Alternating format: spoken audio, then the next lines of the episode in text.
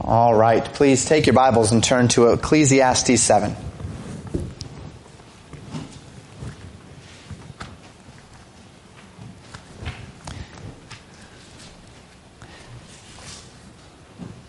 Proverbs, Ecclesiastes, Song of Solomon. So if you find Proverbs, just past that, we've been there for a while now. Ecclesiastes 7, looking at verses 7 through 12 this morning, the philosophy of a better way. The philosophy of a better way. Last week, uh, we were looking at the mindset of the better way in verses 1 through 6. This week, the philosophy of a better way. You know, when we dig down to the heart of the message in Ecclesiastes, it is essentially an emotional message, isn't it? And what I, I don't mean by that, that it is driven by emotion, but rather it is considering emotion. It is, it is considering the emotional elements of our lives. Solomon warns against and encourages towards certain thoughts and actions based upon the standard of lasting satisfaction. He is a man who has tried everything and has not felt satisfied. And he says there's only one thing that truly satisfies. And I know that many of you have seen that in your own lives. I know that you've seen the satisfaction, you've experienced the satisfaction that comes from serving the Lord. Maybe it's when you've witnessed to a friend. That's the time where it's most evident to me, is when I've had a great opportunity to witness to someone and I've, I, have I've, I've, I've, it's, it's like I'm, I'm sitting there witnessing it as I'm doing it, witnessing the Holy Spirit use me. The verses are coming to mind, the things need, that, that need to be said are being said, uh, there's clarity, uh, it's, it's almost like you're, you're on a roll, right? And you're, you're being used by God and then you get done with that and you're, you're finished with that and they leave or whatever the case may be and you're just filled. You're filled and you're excited and you're, you're, you're contented and you say, wow, this is better. This is better than anything. This is better than when I get that new bike. This is better than when I get that new toy. This is better than when I get that new thing. This is better than when I've had a good meal. This is the most, the most exciting, blessed feeling. This is contentment. This is satisfaction. Satisfaction in Christ alone. And so Solomon has been talking about this and he's spoken of all of the other satisfactions. He's seen terrible evils. He's seen common evils. Uh, what he calls the evil disease of self. And they've led him to sorrow and anxiety and depression and confusion, to fatalism. Last week, though, we, we began a journey through the better way. The mindset of the better way. And remember how we described the mindset of the better way. It was a way that is dead to self. Living for the day of our death rather than for the days of our lives. Living for the day in which we will die and we will transition to our heavenly home. And then everything that we've been investing is there, stored up and gaining interest and waiting for us to enjoy. It is better for us if we will receive it to live for the day of our death than for the things of this life. Now, this week we speak of the philosophy, and we'll have several other better way sermons in the weeks and months to come. But Solomon's going to consider today some thoughts, some, some dispositions of our heart that are going to define or threaten this better way. And as we pick up in verse 7, Solomon says this, Surely oppression maketh a wise man mad, and a gift destroyeth the heart. Remember last time we were together, we ended with Solomon speaking about the rebuke of a wise man being better than the song of fools. And Solomon used that, that interesting illustration of the crackling of thorns under a pot, right? And he said that the, the idea with this is that though laughter is a good thing, we all love to hear laughter. We all enjoy laughing together. It's far better. Uh, we, we, we far more look forward to a day when we're all laughing together than a day when we're all crying together, right? And yet for all of that, he says the laughter of fools, when it's useless, silly laughter, when it is, it, when, when we are laughing in the face of, of times where we should be mourning, when we are taking, uh, uh, making light of that which is serious, when we are ignoring that which matters in order to simply spend our time in laughter, in amusement, in, in that which does not profit. He says it's like the, the crackling of a fire. It sounds good, But what is making it sound good is actually the process of destruction, right? When you light a fire, that crackling of a fire is a beautiful sound, but what you're actually hearing is the fire consuming the wood. It's, it's, it's a process of destruction that is creating that sound. Now Solomon uh, continues his thoughts on dangers as he teaches about this better way. And he says in verse 7 that there's a danger and that danger is of the wise oppressor, the wise oppressor. Uh, for this we need to build a little bit of context. Remember that most everything that Solomon is writing about in Ecclesiastes, as far as we understand it, is coming from his own experiences, right? This is him thinking back on his days of rebellion, on the many years that he lived in rebellion, and he's thinking back on them with regret. Because he says, I sought for that which satisfied, I tried it all, and none of it worked. So, Solomon, we know, was one of the wisest men who ever lived. And he was one of the wisest men who ever lived by direct reason of God's blessing. Do you recall the story? David, his father, dies, and God speaks to Solomon and says, ask me for anything. Ask me for anything and I will give it to you. And so Solomon says, I need wisdom to, to guide this people. I, I, I do not have the wisdom to guide God's people. And God was very pleased with this. He was very pleased uh, because he, he would have expected, and typically a man would ask for, well, God, give me riches. God, give me power. God, give me success. And God says, you didn't ask for any of those things. You asked for a spiritual thing. You asked for wisdom. And He says, because you asked for wisdom, I'm going to give you wisdom. And not only that, but I'm going to give you riches and honor and success and peace as well. So Solomon has all of this now. He has wisdom. He has honor. He has riches. He has success. He has peace uh, in, in one sense, by the end of Ecclesiastes, we'll understand that Solomon may have seen those things as a little bit of a curse to him. But in 1 Kings chapter 11 verses 3 and 4 we read this about Solomon. And he had 700 wives, princesses, and 300 concubines. And his wives turned away his heart, for it came to pass when Solomon was old, that his wives turned away his heart after other gods, and his heart was not perfect with the Lord his God, as was the heart of David his father. So Solomon multiplied unto himself wives. And those wives, many being from pagan lands, turned his heart toward those pagan gods. So he began to worship pagan gods. He began to, to worship the false gods in the groves. He began to erect altars to false gods. His wives turned away his heart from the true and living God.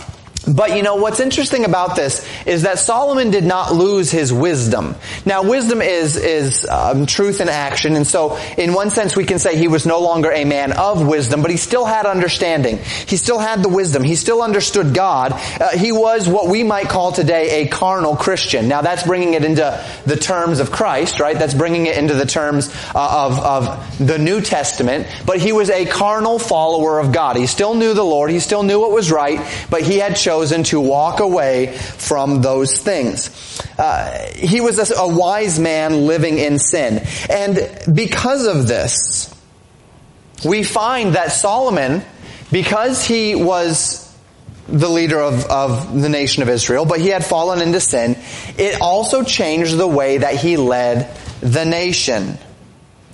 We learn in 1 Kings 12 that Solomon was a harsh taskmaster. He was a hard leader. He heavily taxed the people and he demanded a large labor force as well. That makes sense, right? He was a man of, of, of, building, right? He did a lot of building projects. He, he, he spent a great deal of time building up the nation of Israel. He built walled cities. He built monuments unto his name. He built all of these things. And he needed somebody to do all of this work. Uh, so he used his people. And he taxed the people in order to get the money to do so. So for all that the kingdom was glorious and for all that the kingdom was strong, the people were quite oppressed in one sense by their king. Consider the appeal that the people made to, to, Solomon's son. Solomon dies and his son Rehoboam takes over. And at this time the nation is still together, but it's about to be divided. And it gets divided because of Rehoboam's response to the request in 1 Kings chapter 12 verses 3 and 4. The Bible says, they sent and called him, and Jeroboam and all the congregation of Israel came and spake unto Rehoboam, who was the king, saying, Thy father, that would be Solomon, made our yoke grievous, Now therefore make thou the grievous service of thy father, and his heavy yoke which he put upon us lighter, and we will serve thee. So the people came to Solomon, or uh, to Rehoboam and said, look, your father put a heavy yoke on us. He was an oppressive king. For all that we were at peace and there was a lot of money in the land and all of this. He taxed us heavily. He worked us heavily. He was an oppressive king. Make our yoke lighter. Make our burden lighter and we will serve you. So Rehoboam then decides to ask some folks counsel. So he goes to those who had lived in Solomon's day, the, the counselors of his father, and he says, what do you think I should do? And the counselors of his father says, you know what, they're right. They're right. Solomon taxed them heavily. He burdened them heavily. Uh, he worked them heavily. And if you want to keep these people loyal to you, you need to lighten the burden. And Rehoboam said, okay, thank you for your help. And then he went to his peers. He went to the people his own age who grew up with him with the silver spoon. And he said, what do you all think? And they said, uh, uh, uh, no, you need to double down. You need to double down on them. You need to say it's going to get worse for you now because you've requested it. I'm going to make it worse for you. The same thing that Pharaoh did, right? To the, to the nation of Israel when, Mo, uh, when Moses came and said, let my people go. Pharaoh said, okay, I see you have idle time. I'm going to make it worse on you. So Rehoboam then listened to his peers rather than listening to the elder counselors. And after Rehoboam said, I'm going to make it worse on you, the Bible says Jeroboam took the ten tribes of Israel and they seceded from Judah and Benjamin, and they're, they're created a dual monarchy, a divided nation because of Rehoboam's decision. So these complaints were not unfounded. They were not unfounded. Solomon did, he was a, an oppressive king. Though he was a man who started out so well. Now with that in mind, with that understanding in mind of Solomon and of the kind of king he was, particularly in his latter days, Consider verse 7. Solomon writes, Surely oppression maketh a wise man mad, and a gift destroyeth the heart. Solomon was a man of great wisdom who had descended on behalf of his own ambition into the oppression of his people. Make no mistake, by and large the people were prosperous. I've mentioned this. This was not oppression of murder and violence. There was a time of peace. But the people were oppressed through taxation and through labor. A couple of weeks ago, we considered this verse, Proverbs 17 verse 28. Even a fool, when he holdeth his peace, is counted wise. And he that shutteth his lips is esteemed a man of understanding. Even if you're a fool, if you keep your mouth shut, people won't know you're a fool. It's when you open your mouth that people are going to figure out you're a fool. So if you're a fool, just keep your mouth shut, and people will probably count you wise. Right? There are those people that just don't say anything and they sit and they just listen all day, and people say, yeah, he's really smart. When you've never said anything. You just kept your mouth shut. And you didn't confirm what people may have thought of you. So when, when, when a fool keeps his mouth shut, he doesn't confirm his own foolishness and he might be counted wise. What Solomon is saying in verse 7 is that even a wise man, when he uses his abilities and his resources to oppress others, is to be counted a man that has forsaken wisdom and has descended into unrestrained passion, the definition of madness. Even a wise man, a man that truly does understand things, descends into madness when he oppresses others. Solomon then links this madness of oppression to another evil. And that evil is the corrupting influence of gifts. It's possible that these two concepts were linked in Solomon's life because of circumstances, just as they were linked uh, in, in the text grammatically. It's possible that Solomon uh, linked the oppression that he descended into with gifts that were given to him. Perhaps the gifts of some of the wives, right? So Solomon being an incredibly powerful man, having a kingdom that was unrivaled in, in the world at the time, uh, many of the kings around him would give him their daughters, give him women in order to create alliances with the kingdom, right? So maybe Solomon was thinking of those gifts, or maybe he was thinking of other gifts uh, that kings had given to him, rare antiquities, and, and it, it initiated Solomon's lust, his desire for things. It's only assumption, but, but the, the principles um, would, it would make sense that Solomon is going to link the two. The principle, however, of a gift destroying the heart is one that is regularly found in scripture. When God was instructing the nation of Israel, on justice in the land in Exodus. He told them this in Exodus 23 verses 7 and 8. Keep thee far from a false matter. Stay far away from false matters. And the innocent and the righteous slay thou not, for I will not justify the wicked. And thou shalt take no gift, for the, for the gift blindeth the wise and perverteth the words of, right, of the righteous. God is speaking specifically to the judges here, to those who would judge the land. And he says this, don't ever get involved with false matters. Don't ever pervert justice for any reason. Don't ever allow the righteous and the innocent to suffer simply because of politics or simply because of circumstances. Don't go there because I will not justify the wicked even if you try. And then he says this, don't take gifts because gifts blind the wise. They pervert the words of righteousness. Certain positions of authority should not accept gifts because those gifts can cause the heart to be blinded, can cause the perspective to be skewed. Even subconsciously. We'll talk about this. The same exhortations given in Deuteronomy 16:19. Thou shalt not wrest judgment, wrestle it, that means, or take it away. Thou shalt not respect persons, neither take a gift. For a gift doth blind the eyes of the wise and pervert the words of righteousness. We've all seen this play out in our lives, right? It happens in families.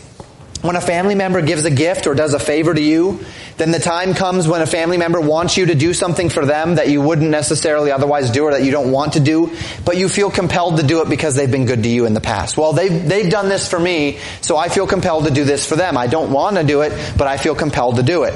Uh, this, this kind of a you scratch my back, I'll scratch yours type of mentality. It's not to say that that's always a wrong thing. It's not always a wrong thing. It's not a wrong thing to say, well, because someone has done something for me, I want to do something back. But can you see how in certain positions, that's a problem? Can you see how in certain positions of authority, a person ought not be positioning themselves to even subconsciously feel like they owe favors to anyone? The, the general positions that we would think of as far as this would be concerned would be politicians, church leaders, perhaps business leaders, certainly judges right? Now, unfortunately, our politics, that's all our politics is today, right? You scratch my back, I'll scratch yours. I'm going to give you this money and you're going to do this for me. But this is one of those things that God says you ought not do because it perverts justice. You cannot get what is best for the people and you can't pursue what is best for the people that you represent because you're too busy trying to represent the people who have given you money. The people who are funding you. This is a perversion of righteousness. This is a perversion of justice. This is a perversion of principle. This is a perversion of truth. Judges, it's the same way. Don't take gifts. Then, because what happens when you have to judge the person that gave you that gift? Church leaders can be the same way. What happens when you have to exercise church discipline on that person who gives half the income to the church? What happens if you have to, now, now obviously that doesn't mean don't, don't give to the church. What it means is we have to keep a distance.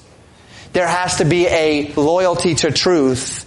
And if I begin taking personal gifts, if I begin taking personal handouts, if I begin taking these things and, and people lavish upon me goods, then what happens on the day I have to correct them? Am I subconsciously going to be able to do that? Or am I going to give them a pass because I'm afraid to lose them or because I feel like I owe them? In all these circumstances, we must be careful. But in certain positions of authority, gifts just need to be off limits. Because even if in many of the contexts above, it starts out in a right context, even if the gift is not intended to be a bribe, those gifts can confuse justice. Now with some, with some of these decisions, with some of these ideas, with some of these gifts, of course, they, be, they, they, they give way into bribes. Proverbs chapter 19 verse 6 says this, Many will entreat the favor of the prince, and every man is a friend of him to him that giveth gifts, right? So the idea being that the man of wealth, the man of means, the man of influence, everybody is going to be his friend. If you, if, if, if you choose to buy your friends, you're going to have friends. If you want people to do what you want, if you want to be able to influence them, give them gifts. Something in the heart of a man is bent toward those who have been good to them so that they feel an obligation to give back, even in immoral ways. Now again, this is not always a wrong thing.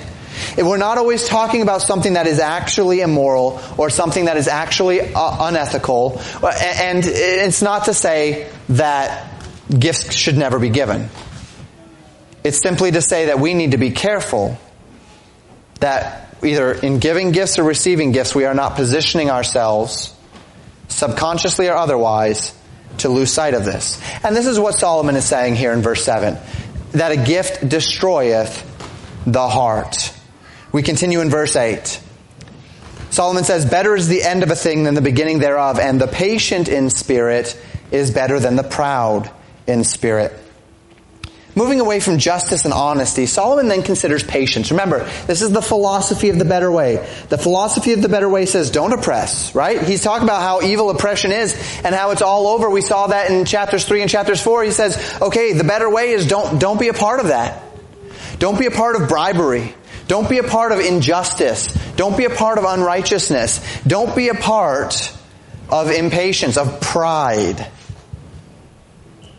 Solomon gives a proverbial thought here which is extremely difficult to remember, but if you can get a handle on it, it will be such a blessing to you.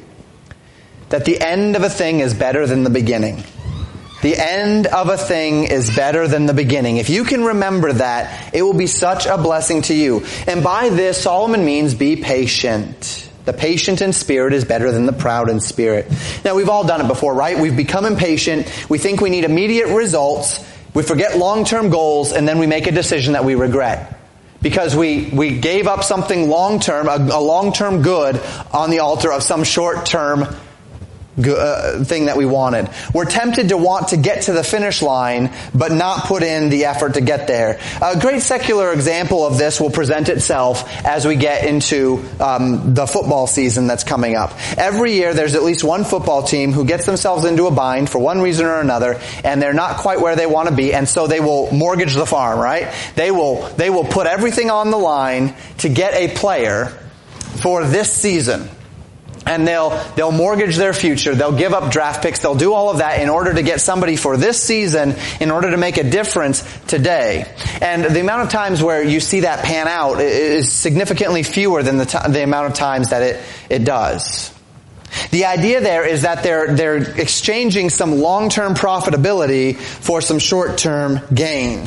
Solomon says, look, the end of a thing is better than the beginning. The patient in spirit is better than the proud in spirit. But let's get personal. Let's bring it personal. I give you a secular example, but personally speaking, in our own spiritual lives, we do this too, don't we? We want to be a mature Christian who loves the Lord, who does what's right, who's, who, who is, who is stable. But the process of becoming a mature Christian demands patience, effort, care, determination, obedience. This is difficult. It takes time. But there is a way to bypass it. Did you know that? What you can do is you can start looking like a good Christian on the outside while not actually working on your heart. You can pretend. You can put up all of the shiny veneer. You can get dressed up on a Sunday and you can come and people can say, how are you? And you can say, oh, I'm doing great and everything's well and, and everything's fine. Do you have anything I can pray for you? No, no, no. Spiritually, we're fine. There's nothing wrong. And uh, are, are you dealing with anything right now that we can help you bear that burden? No, no, no. Do you need accountability? No, no, no, no, no. I'm fine. Everything's good. And you can put up this veneer and so everybody thinks that you're doing well and, and, and you, you're, you're godly and you're everything that you need to be and you're this mature Christian when really in, in, in your heart you're a mess. And you haven't dealt with any of it and there's pride and there's self-righteousness and there's anger and there's hypocrisy, which is what it all is, right? It boils down to hypocrisy. So I sacrifice the blessing of true spiritual maturity because I don't want to go through the effort of spiritual maturity. I don't want to go through the humility of spiritual maturity. I don't want to go through the process of having to humble myself before God and others. and I choose pride over patience. And I suffer for it. And my marriage may suffer for it, and my family may suffer for it. My church may suffer for it. It happens in churches also, right? In a physical sense. Church growth, a, a church is a long-term thing. It's a marathon, it's not a sprint. Churches might plateau, and this is not necessarily a bad thing, but in our megachurch culture, a culture where we feel like if we're not growing, we're dying. Whether we say it or not, many pastors feel that pressure. And if we're not careful, we'll say, okay, there's a long-term vision, but I'm going to compromise that long-term vision, even the long-term conviction and principles, for the satisfaction of immediate growth. We choose pride over patience, and the truth suffers for it. Solomon says the better way is a way of patience. The better way always keeps in mind the desired end and it maintains a constant commitment to the principles that will bring about that end. This is how you have to raise your children, right parents? You can't just be raising your children in such a way that every day you're putting out the brush fires and then you're just hoping for the best. You see a long-term goal. This is what I want my child to become. I want my child to become honest and to have integrity and to love truth and to love God and to have a heart for service and to see a desire for, for spiritual things. I want my children to be uh, hard workers. I want my children to be these things and I can't just make them that, can I? I have to see the long-term goal. I have to keep that goal in mind and then I have to work today taking baby steps every day to bring them to that goal. When I see them veer, I have to correct the course. It's not just going to happen, right? In, in, in whatever uh, context of our lives we want to talk about, things, good things, righteous things, godly things don't just happen. They take direction. They take thought. We have to think about the end. Better is the end of a thing than the beginning thereof. The difference is really between a marathon and a sprint. In a sprint, you put all of your effort, you put all of your energy into this one push. A few seconds typically is all that sprints are. A few seconds of pushing, putting all of your power into it for a short distance. But in a marathon, a runner must first consider the distance. He must pace himself. He must use his energy sparingly so that he has enough energy to get over the finish line at the end of the 26 plus miles that he's been asked to run. If you push too hard too fast, you'll not be able to sustain the race. Life lived for God whether we're talking about raising children, whether we're talking about a church, whether we're talking about an individual life, it's a marathon. It's not a sprint.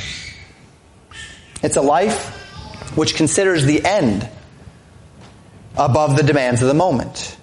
It's a life that says, how will my end be more than how will this moment be? And that's exactly what Solomon was talking about last week, right? It's exactly what he was speaking about when he's talking about living for the day of your death. Better is the end of a thing than the beginning thereof. Better is the end because at the end, if you get to that place and you've met your goal, far better than trying to cut corners along the way and sacrificing everything that matters. We'll come back to this more in our application. Let's continue. Verse 9. He says, Be not hasty in thy spirit to be angry, for anger resteth in the bosom of fools. In many ways, Solomon's admonition in verse 9 is an extension of the concept in verse 8. Solomon spoke of the end being better than the beginning. He speaks of a spirit of patience being better than a spirit of pride. And this virtue of patience is very closely related to the warning that we not be hasty in anger. A man or a woman who is quick to anger is a man or a woman who judges circumstances prematurely.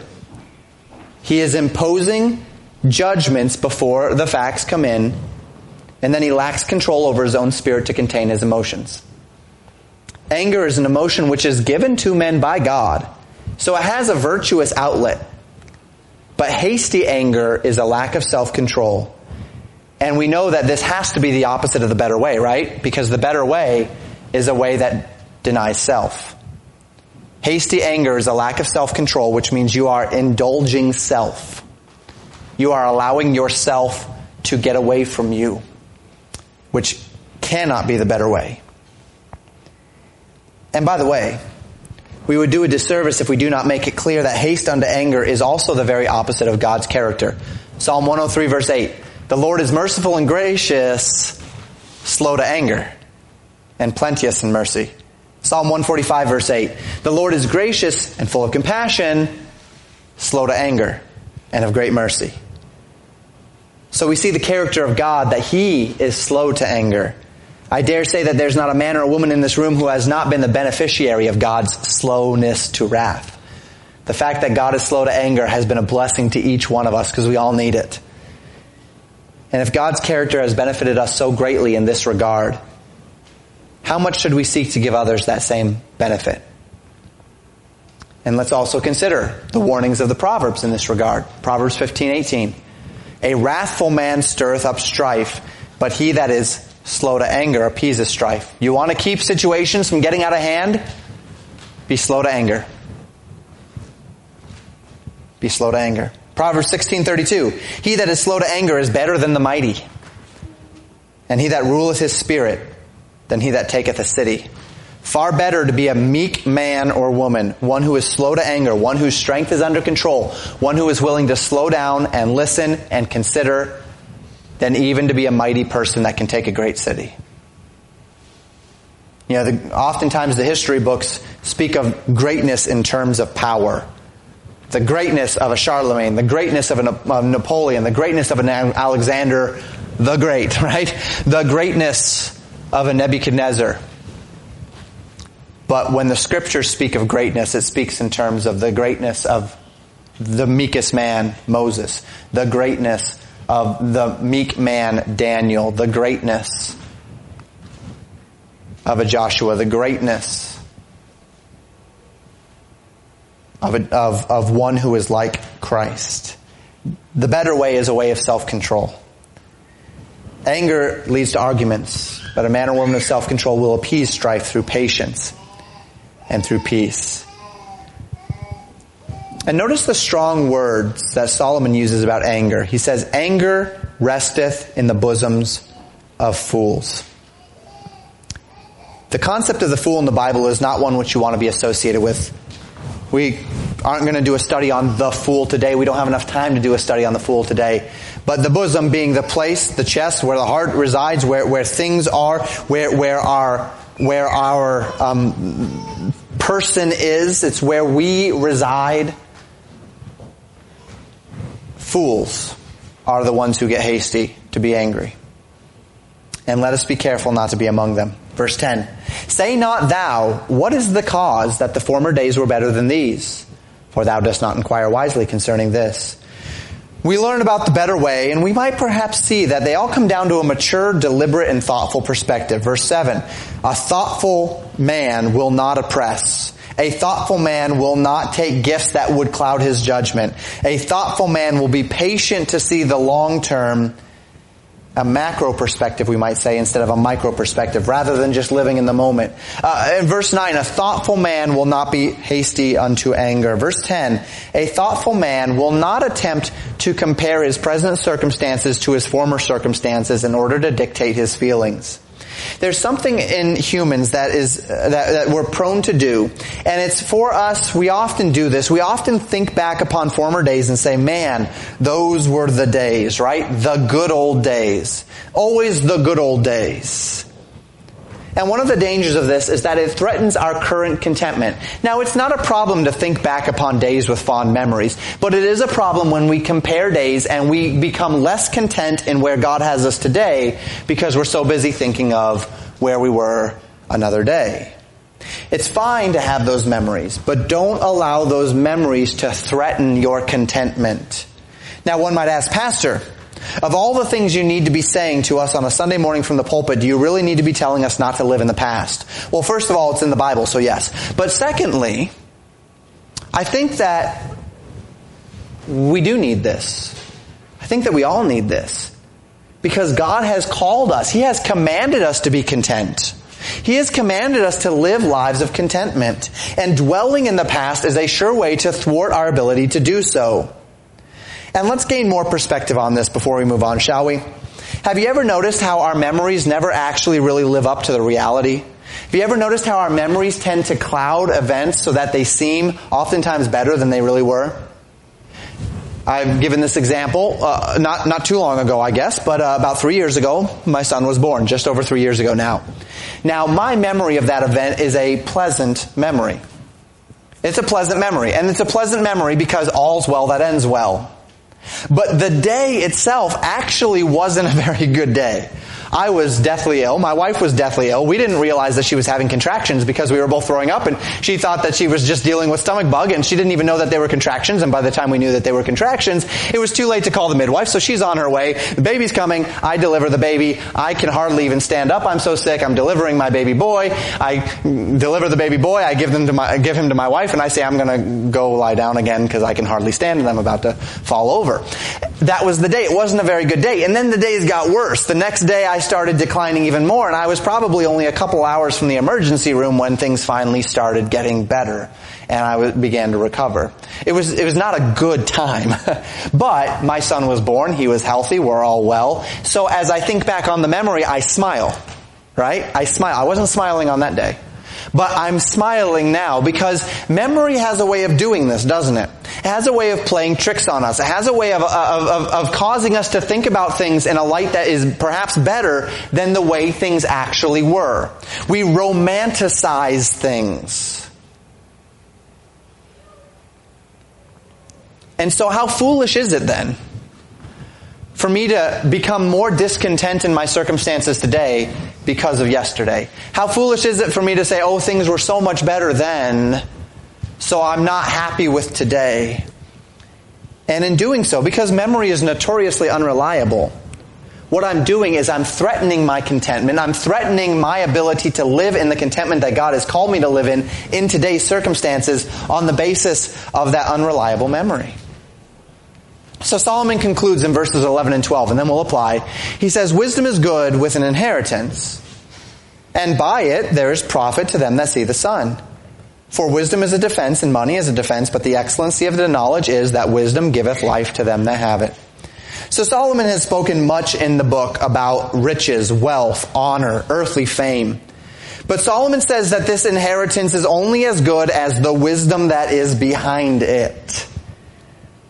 The things in this life which we would call good only really bring good when they are coupled with wisdom. All of Solomon's money and fame and honor, when he coupled it with foolishness, brought about nothing but pain. It only worked toward that which was good and satisfying and enjoyable when he coupled it with true wisdom. Now we might often look at the wealthy in this world and say, imagine what we could do with that wealth. Imagine what God could do with that wealth if it were submitted to God. And that's the kind of idea here. There is profit. Imagine what God could do if it were submitted to God. But it must be submitted to God. Solomon says wisdom is good with an inheritance. The inheritance is a blessing as it comes with wisdom. And then Solomon compares the two. He says, but if you can only have one, well, wisdom is a defense and money is a defense. Wisdom can do good things for you. Money can do good things for you, but if I have to choose one or the other, here's the thing. Money can't give life and wisdom can. I'd take wisdom any day, Solomon says. If I could just choose one, I'd take wisdom any day. I'd take obedience any day. Proverbs verse 8, uh, chapter 8 verse 11, excuse me. For wisdom is better than rubies, and all the things that may be desired are not to be compared to it. Proverbs 16, 16. How much better is it to get wisdom than gold? And to get understanding rather to be chosen than silver? Job said this in Job 28 verses 15 to 19. Speaking of wisdom, it cannot be gotten for gold, you can't buy it. Neither shall silver be weighed for the price thereof. It cannot be valued with the gold of Ophir, with the precious onyx, or the sapphire. The gold and the crystal cannot equal it and the exchange of it shall not be for jewels of fine gold. No mention shall be made of coral or of pearls or of the price, for the price of wisdom is above rubies. The topaz of Ethiopia shall, shall not equal it, neither shall it be valued with pure gold. The better way is a way of wisdom. You can't buy it and it's worth so much more than money. Young people, can you grasp this? Wisdom. And by the way, the fear of the Lord is the beginning of wisdom, right? Wisdom is so much more valuable to you than money. Wisdom is so much more important than the things of this life. Gain wisdom. And we know that God is wisdom. So Solomon would write in Proverbs 4, verses 5 through 9, get wisdom Get understanding. Forget it not. Neither decline from the words of my mouth. Forsake her not. That's wisdom and she shall preserve thee. Love her and she shall keep thee. Wisdom is the principal thing. Therefore get wisdom and with all thy getting, get understanding. Exalt her and she shall promote thee. She shall bring to thee honor when thou dost embrace her. She shall give to thine head an ornament of grace. A crown of glory shall she deliver to thee. Can you trust that? Let's apply this morning. As we walk through these verses, the better way, the, the, the philosophy of the better way, the mindset of the better way was death to self. The philosophy of the better way is a philosophy of wisdom. The better way is a way of principle. Solomon said, oppression, oppression makes a wise man mad, and gifts destroy the heart. Both of these concepts have to do with this overriding idea that when we lead, we need to be principled in our leadership. The common evil, the evil disease is the disease of self. A call to the better way is a call unto selflessness. And in leadership, this means holding our principles. Now in this room are many types of leaders. In this room we have fathers. We have mothers.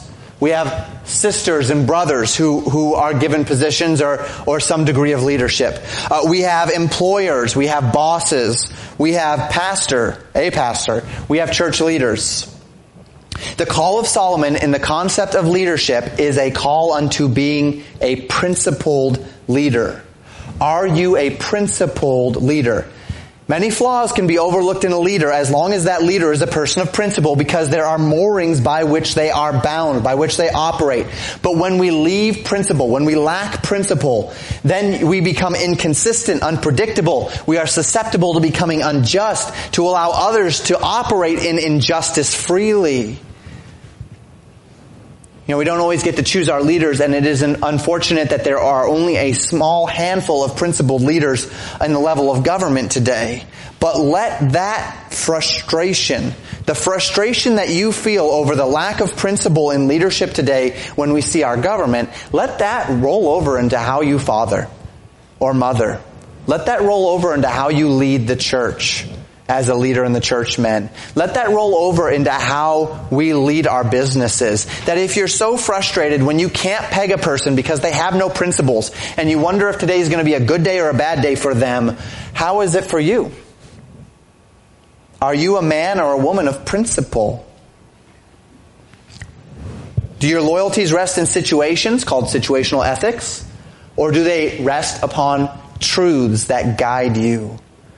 James 1 verse 8 says, A double-minded man is unstable in all his ways. A man that tries to hold two minds, that tries to hold two philosophies, that goes one way, then the other way, that has no string of principled leadership or of principled action, is untrustworthy and unstable. Can be driven one way or the other. And this is one way, one reason, by the way, that it's important to know what you believe. It's important not just, not just to know what you believe, but why you believe it.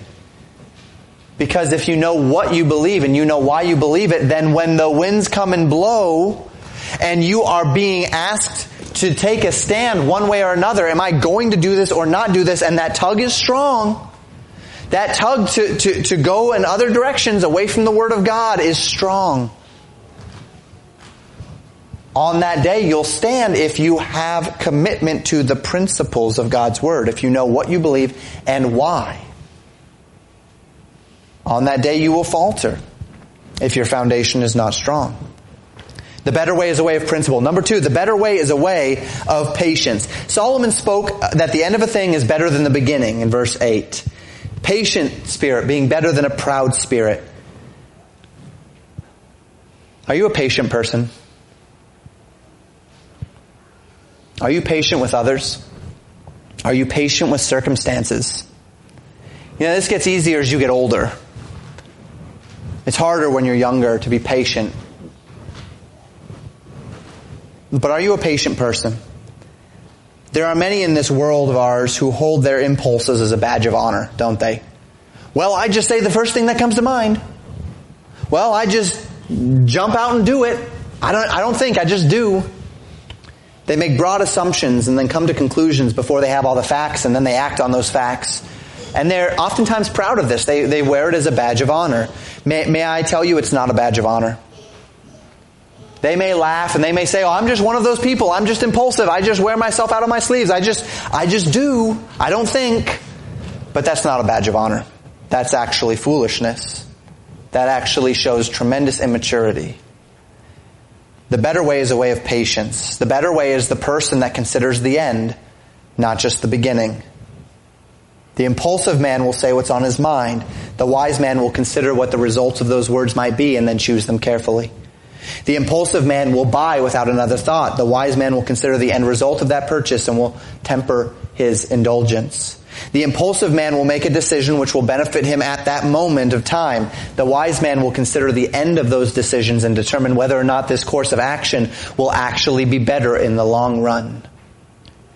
We gave a couple of, of, examples of this in our exposition. We talked about church growth. Uh, we talked about our own spiritual maturity. And again, it comes back to living a principled life.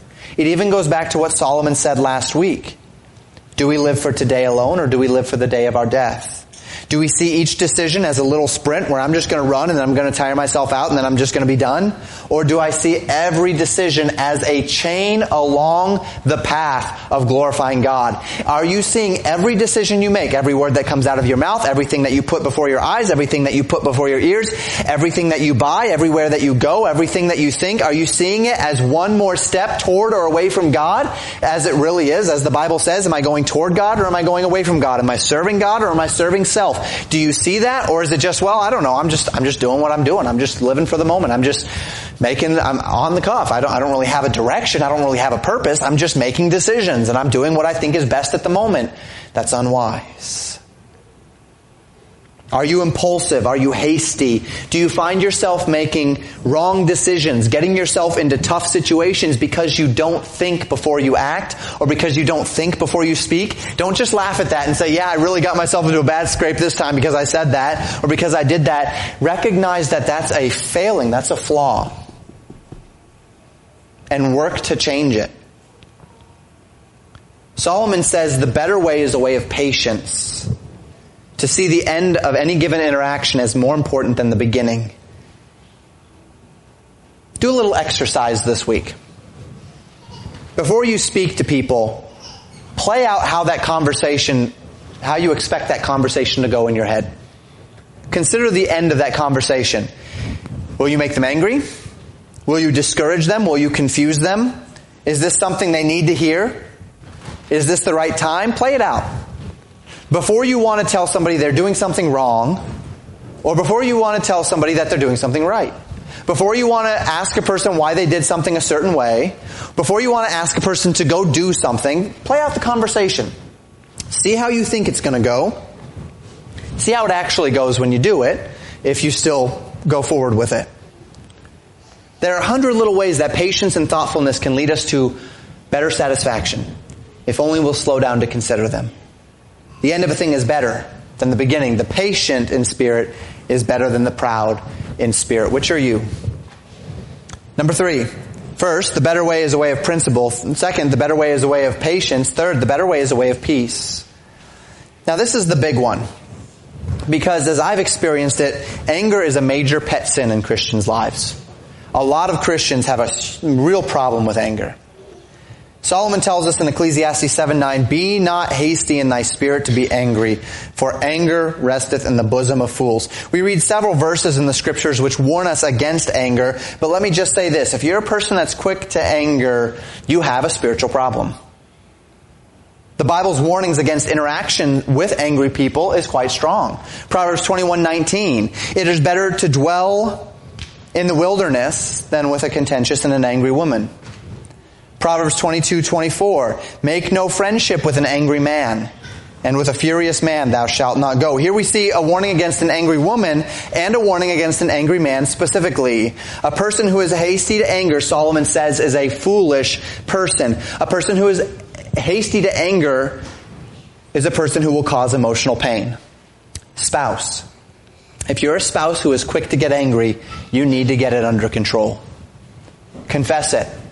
Confess it to God. Confess it to your spouse. Get it right. Get accountability if you need. Get counseling if you need. When, a, when God calls upon husbands to love their wives as Christ loves the church, and God calls upon the wives to submit to their husbands as the church does to Christ, look, there is no room for hasty anger there. There's no room for it in your relationship. Get it right. Parents, if you're a parent who is quick to get angry at your children, you need to get that under control. You need to confess it to God. You need to, to, to confess it to your children. You need to get accountability if you need. You need to get counseling if you need. Whether it works itself out in physical violence or whether it's just emotional, children of an angry parent will face struggles that they should not have to bear.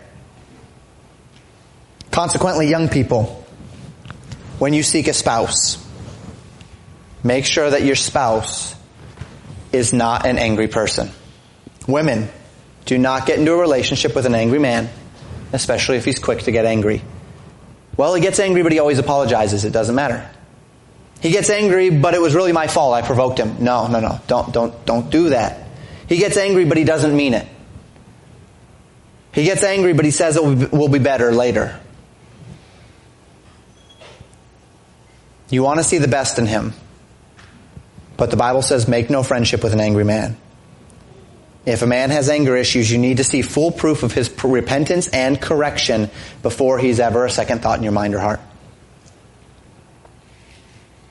Men, do not get into a relationship with an angry woman. Young men, don't get into a relationship with an angry woman, especially those that are quick to get angry.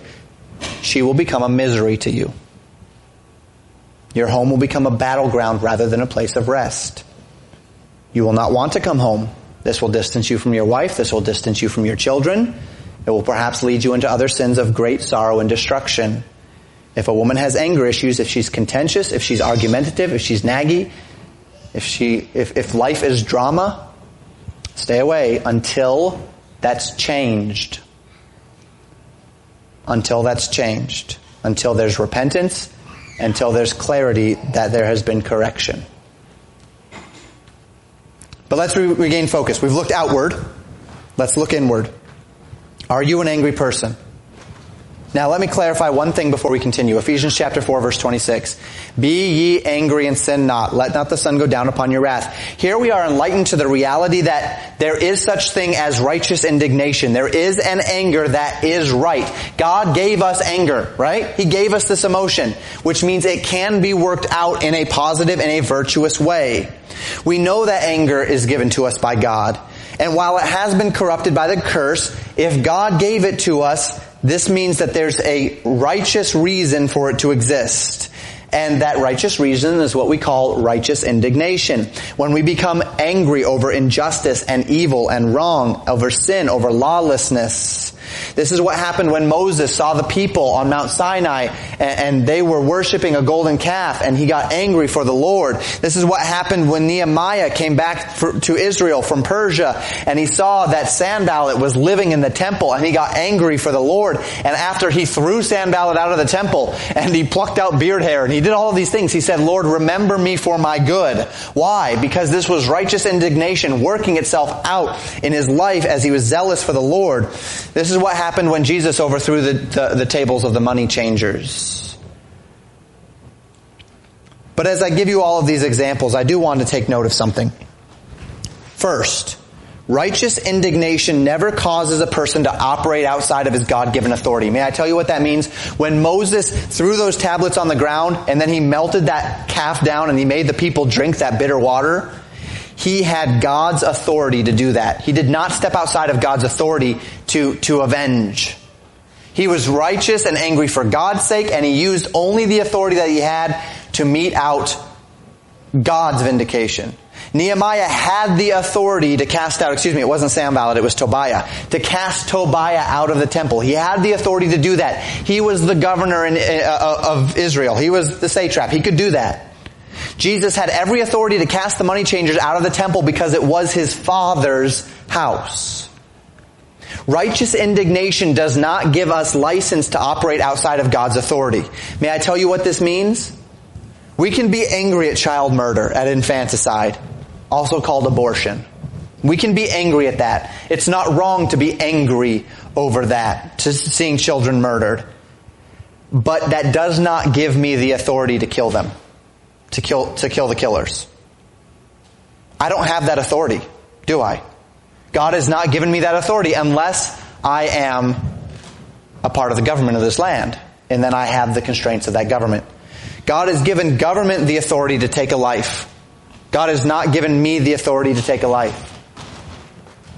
And so I can't go kill those who are killing these babies and say it's, it's just my righteous indignation. Because in doing so, I'm stepping outside of the authority that God has given me and trying to vindicate it. I don't have that authority. Every man who worked out his righteous indignation in a physical way in the Bible did so within the realm, the context of the authority that they had. Be angry at wrong done against you by uh, uh, being angry at a wrong done against you by a brother or sister or parent or spouse does not give you the authority to wrong them back. Now, parents, you may have the authority to chasten, but not to wrong. And when you wrong them back, you've sinned in your anger. That is where sin has given place to, uh, anger has given place to sin. We're called to be angry, but sin not. Notice we're also called not to let the sun go down on our anger, on our wrath. Don't allow your anger to fester. Don't allow your anger to fester. Festering anger can destroy you from the inside out. Don't keep it down. Don't hold it in. Oftentimes, and I'm one of these, by the way, confession hour, I'm one of these that likes to, when I get upset, I just kind of bury it. I bury it and I bury it and I bury it and I bury it. And then it makes things horrible between me and whoever I'm upset at because everything that they do, I feel like they're doing it to harm me and they're thinking about it and they woke up this morning ready to, you know, whatever it might be that, eh, that and, and, and it, it affects my relationship with them on a daily basis and then at some point it just, it boils over and it comes out. And it's so much worse. And then I have to confess and I have to apologize because it boiled over and it came out. Don't allow your anger to be that way. Don't allow it to, to fester inside of you. Don't just pack it down. If someone has angered you, get it out. Confront it. Talk over it. Get it done. Don't bottle up your anger, spouse. Don't bottle up your anger, children. Don't bottle up your anger, parent. If there's something that's wrong, let's find the person that I've wronged or that's wronged me and let's get it done with. Let's get it out. Let's reconcile it or not, or, or understand that you're not going to be able to reconcile it because of, of, of the other person and their choices. And then let's move on. Let's not carry those burdens with us. Be ye angry, Paul says, and sin not. Let not the sun go down on your wrath. Get it taken care of. Don't go to bed angry at your sister. Don't go to bed angry at your brother. Don't go to bed angry at your mom or your dad. Don't go to bed with festering anger inside of you. Deal with it. And if you can't deal with it that night, just deal with it as soon as you can. Hey, call up, call up that person in the church who said that, that hurt you and say, hey, can we just have a talk? Can we go out to lunch next week? Call up that your pastor and say, "Hey, pastor, can, can, can we talk this over? Let's reconcile this. Let's get it out. Don't let that anger eat you up from the inside out." James 1 verses 19 and 20. Wherefore, my beloved brethren, let every man be swift to hear, slow to speak, slow to wrath. Why? For the wrath of man worketh not the righteousness of God. Your anger is not going to work itself out in anything positive. The wrath of man worketh not the righteousness of God. So get it done with.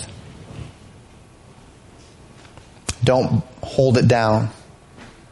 An emotional response to anger does not induce people to do what's right, does it? When you're hasty to anger, take a note, you'll end up doing things that are not pleasing to the Lord. The better way is the way of peace, no matter what context, politics, culture, religion, society, uh, family, Can you be this way? Can we be this way? We can. The Lord has made the provision if you're in Christ. So the question is, are you an angry person? Do you know how to deal with it, to release it, to give it to God? Are you hasty to anger? If so, let's change. Number four, the better way is a way of perspective. Verse 10, say not thou, what is the cause of the former days, uh, that the former days were better than these? Don't be stuck in the past. Living in current discontentment because of what you perceived you don't have today that you perceive you once had. Be it physical beauty, abilities, athleticism. I used to be this, I used to be that, right? Person that says, oh, you know, back in the day, back in the day I was this, back in the day I was that. Back in the day I had this, back in the day I had that material things, money, job, situation, house, spiritual things, better church, better relationships, better routines. Don't be so busy stuck in what you had that you aren't thankful for what you have. Don't be so busy stuck in what you once had that you're not willing to do what's necessary today to make things better today. This is a threat to the better way because it's a part of the evil disease of self. You're so focused on yourself. And I know that there are many if, what if situations that we could cover here. Many scenarios where people have legitimate reasons that the past was better than the present. Okay, I'm not saying your past was not better than your present. I'm not saying that. But what I'm saying is you live in the present. You can't do anything about the past. So if things need to change, let's change them today. And if they're not going to change, if the Lord would have you where He has you, then let's be content with what He's given you, with where He's put you. Wherever you were and wherever you are, partner with God to serve Him today and trust Him for tomorrow. And if we can do this, we found a better way. One final point as we close. Man can find lasting satisfaction. Lasting satisfaction comes through the better way the narrow path that Jesus said that leads to life, but he said, few there be that find it. Upon this path, however, is the lasting satisfaction that we long for. And before I give you the satisfaction verse of the week, may I just ask you how you're doing in these things? Are you a principled person or are you walking in some level of injustice, oppression, blinded to the truths? Are you a patient person or a proud person? Are you peaceful or are you quick to anger? Do you have a perspective or are you stuck on yourself? May I encourage you? I'm about to read a verse, uh, two verses from the Psalms, what David wrote.